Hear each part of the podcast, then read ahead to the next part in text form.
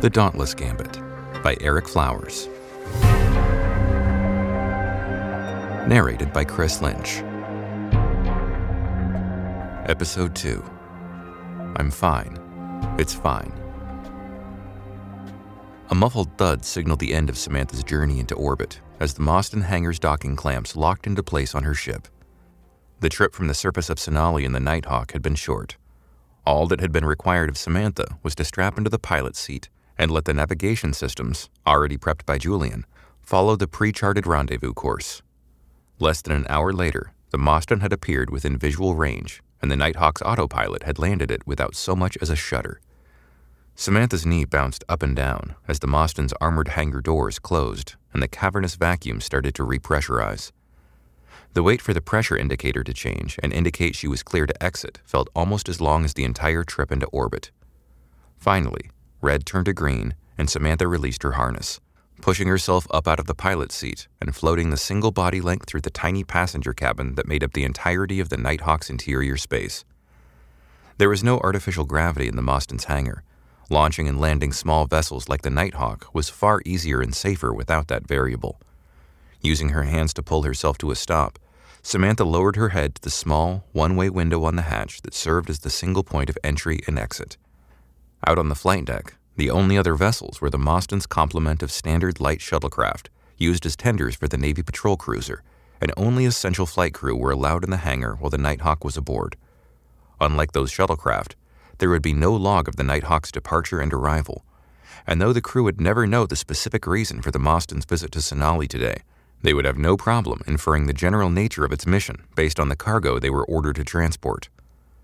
The Nighthawk was a classified, short range infiltration craft, difficult to detect by most conventional sensors, and designed to appear nondescript to the eye. Though its countermeasures to avoid detection were advanced, it had no offensive armament. The only options it had, if confronted, were to escape or evade, last resorts of a desperate situation, and it wouldn't be going far. Fitted with only an emergency jump drive, the Nighthawk had only enough jump range to get in and out of a system's planetary defense network, so interstellar voyages required a transport ship like the Mawston. The Nighthawk's compact technology rivaled that of Navy vessels many times its size, a marvel of Imperium innovation. Along with no weapons, the compact size necessitated additional compromises. With no sleeping quarters to speak of, the two pair of inward facing fold down seats made up the totality of what could be considered emergency living space. Not that anyone would want to be forced to survive in the Nighthawk for more than a day or two. Each time she made the solo voyage from surface back to her escort ship, it was a prospect that Samantha made a point never to dwell upon. Were she to be left behind and stranded in the void between star systems, the Nighthawk would be effectively adrift, slowly running out of resources to recycle though its energy reserves would far outlast anyone trapped inside. Samantha pushed the thoughts from her mind and watched as the crew members, propelled by invisible jets of nitrogen from the thrusters on their maintenance harnesses, floated out to the ship, dragging safety tethers and cables behind them. They attached the necessary umbilicals to the hidden ports on the Nighthawk's featureless black surface, then silently retreated to their alcoves along the hangar's perimeter. The signal light above the hatch activated. The door clicked and slid open, and at last Samantha was free from the Nighthawk's confines. She took an instinctive deep breath as she exited. The recycled air of the hangar had a distinct metallic smell to it, different from the continually filtered and reoxygenated air she had been breathing in the Nighthawk. Kept separate from the Mawston's main habitable sections, hangar air was stored in tanks when the doors needed to be opened and then let back in to fill the vacuum when they were closed. It wasn't the most pleasant first sensation, but it beat having to put on a pressure suit and helmet to be out on the flight deck.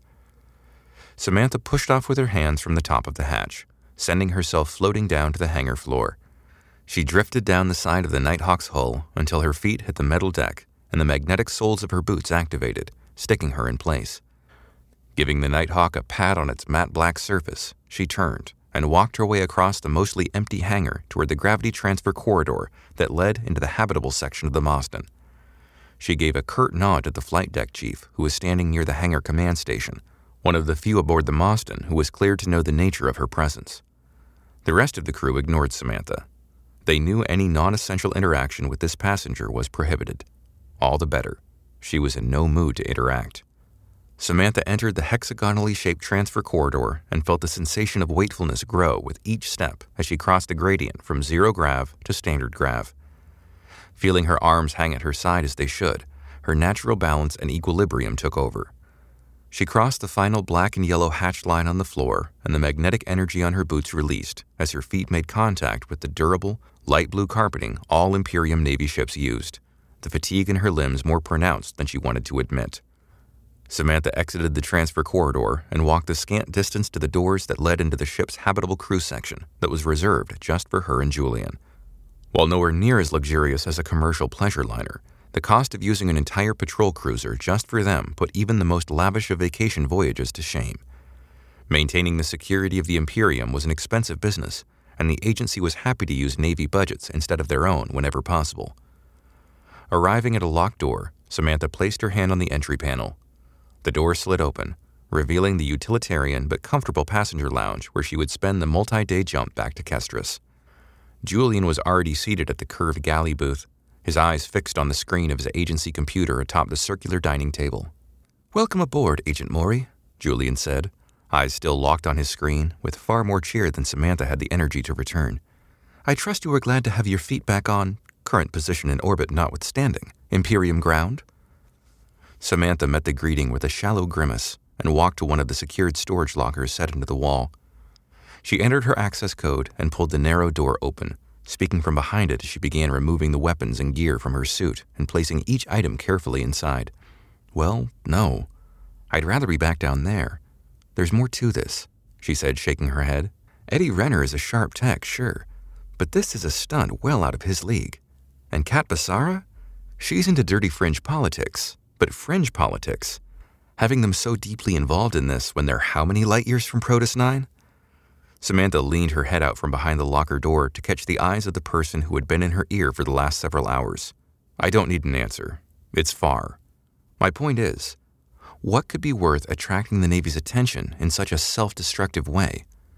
Julian lifted his gaze from his computer. We do seem to have uncovered a not insignificant gap in our intelligence on Kestrel activity.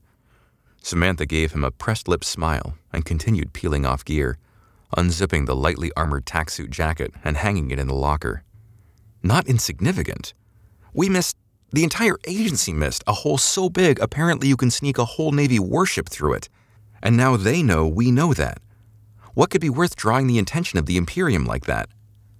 Julian returned his attention to the screen as he spoke. Reverse engineering military tech is big business. Capturing an Imperium ship would be quite a prize, financially and reputationally. If Eddie's story turns out to have merit, it could mean a defector is trying to make a big profit and enlist the Kestrels as their muscle. 700 crew on the Dauntless, slaughtered. That's no mere defector, that's treason of the highest order. I do not intend to diminish the loss by pointing this out, but there was no debris or wreckage anywhere near Protus 9. Perhaps they, Samantha's head again jutted out from behind the locker door, they're dead. The Kestrels are not in the business of hostage taking, and even if they were, the crew on the Dauntless would have fought them. That was a patrol cruiser, not a freighter or civilian transport, Samantha huffed. The Kestrels have antimatter warheads now. What if they figure out how to arm them? Julian sighed. Well, yes. It is not an optimistic outcome, I will admit. But the Dauntless itself is still out there. Once the ship is located and recovered, which it will be, we will be able to determine exactly what transpired. An artificial voice sounded over the intercom. Jump commencing in five minutes. Please prepare and secure. Samantha stepped out of the tacsuit leggings and into a pair of plain, comfortable black pants. One benefit of being a civilian on a Navy ship. I don't like it. The Red Kestrels are fringe agitators, not a force ready to provoke the Imperium Navy like this. There's something deeper here. I think we should stick around Sonali, see if we can find out more. Make a move on Kat Basara and get information from her directly.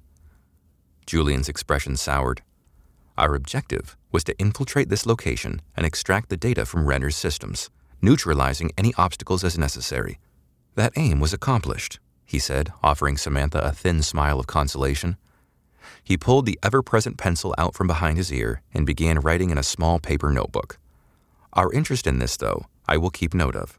And if we do some exploring of our own from back on Kestris, that can be something extracurricular. Samantha snorted at the offer as Julian scribbled away. All the Imperium's best technology at his disposal, and he's still stuck to the basics. She closed the locker and crossed to one of the seats opposite the galley, sitting and mindlessly fastening her harness. One of her legs bounced anxiously as she sought a comfortable position. She caught Julian's notice and forced her leg still, refusing to acknowledge the tick, and instead closed her eyes and sighed. The hit against the Dauntless was more than the Kestrels are capable of. We missed something. Eddie's story about someone on the inside giving the Kestrels access in advance explains a means, but to what end? The audacity is what bothers me the most about all this. As stupid as the Kestrels were for facilitating this, who is stupid enough to sell out the Imperium from the inside? Julian said nothing, continuing to write in his notebook.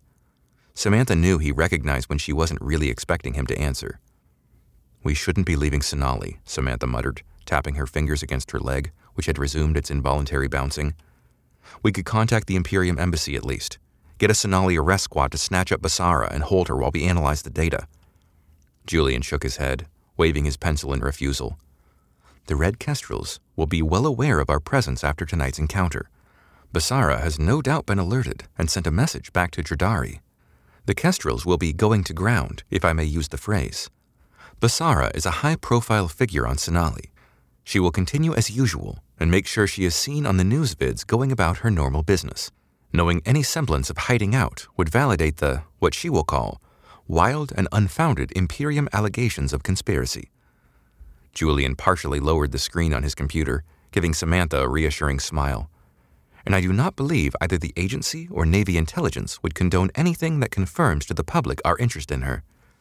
Samantha frowned, letting the conversation dwindle. Julian was right. They couldn't do everything at once, even if she were willing to try. The Mawston's warning chime sounded as its jump drive began to whine. Soon they would arrive back home on Kestris in the center of the Empire, safe within the heart of the Imperium, far away from Sonali and the dirty business of the Red Kestrels. Samantha slouched in her chair. She could feel her eyelids becoming heavy. Her arms began to tremble. She took a deep breath. The air in the cabin smelled stale, just as it had in the hangar. A few degrees too cold, too. She folded her arms, pulling them in close, telling herself it was the chill causing her to shiver and not to come down.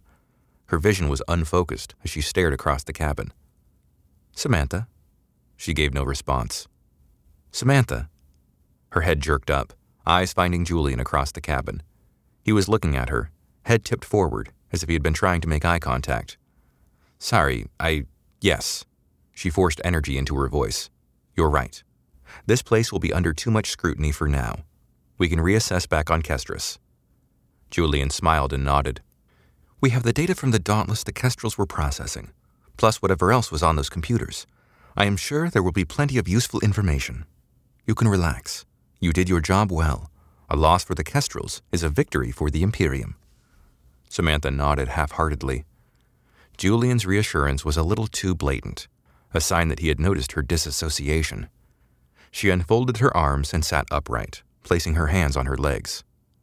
How long is the jump? Julian eyed her. Thirty nine hours. There are sleeper bunks in the back if you want to. No, I'm fine. It's fine. Julian pressed his lips together and looked away as he put the notebook back into his bag and tucked his pencil behind his ear. He gave his computer a tap on top of the screen. I will start looking at the data right now. If anything of interest appears, I can relay it back to headquarters. Now rest. You did your part on Sonali. Let me do mine. Samantha nodded. The final jump warning chime sounded. She shifted her body, fixing her eyes on a blank patch of bulkhead on the other side of the cabin. Her posture tensed as the whine of the jump drives mounted. As expected, nausea and the strange feeling of being compressed enveloped her as she squeezed her eyes closed, trying to breathe through what was coming. Jumping was difficult, even when rested and healthy. The adrenaline come down, the mental strain of keeping mission violence compartmentalized, and the withdrawals that Julian probably knew about, but had the good sense not to mention, made it exponentially worse. She should have gone to the sleeper bunks. The whine came to a climax, filling the cabin, when a pulse of extreme disorientation crashed into her. Outside the ship, Samantha knew the stars had disappeared from view as the Mawston slipped into the mysterious jump dimension where space seemed not to exist. At the same time, Samantha slipped into the miserable space between her anxious semi consciousness and jump induced delirium. What's up, listeners? This is Erik, writer and creator of The Dauntless Gambit. Looks like Samantha and Julian have stumbled into something unexpected. Was Eddie telling the truth? Was the Dauntless lost to an inside job? Come back for episode 3 when we take a jaunt across the sector to meet some characters that might shed some light on exactly what happened. We're off to Jodari, the red kestrel home planet way out in the fringe. The episodes are going to be released every Monday and Thursday. Subscribe on my website, erikflowers.com, E R I K flowers.com, or use your podcast app to subscribe and get notifications of new episodes. This is my first project like this, so if you like it, I'd love to hear from you. And if you want to leave me a rating on Apple Podcasts, I'd appreciate that too. I hope you've enjoyed what you've heard, and there's going to be a lot more to talk about coming your way. I'll be posting special bonus content and articles on my blog if you want to read more about the process or see behind the scenes of this independent production. Go to my website, erikflowers.com, to check it all out there, and I will see you soon for episode 3.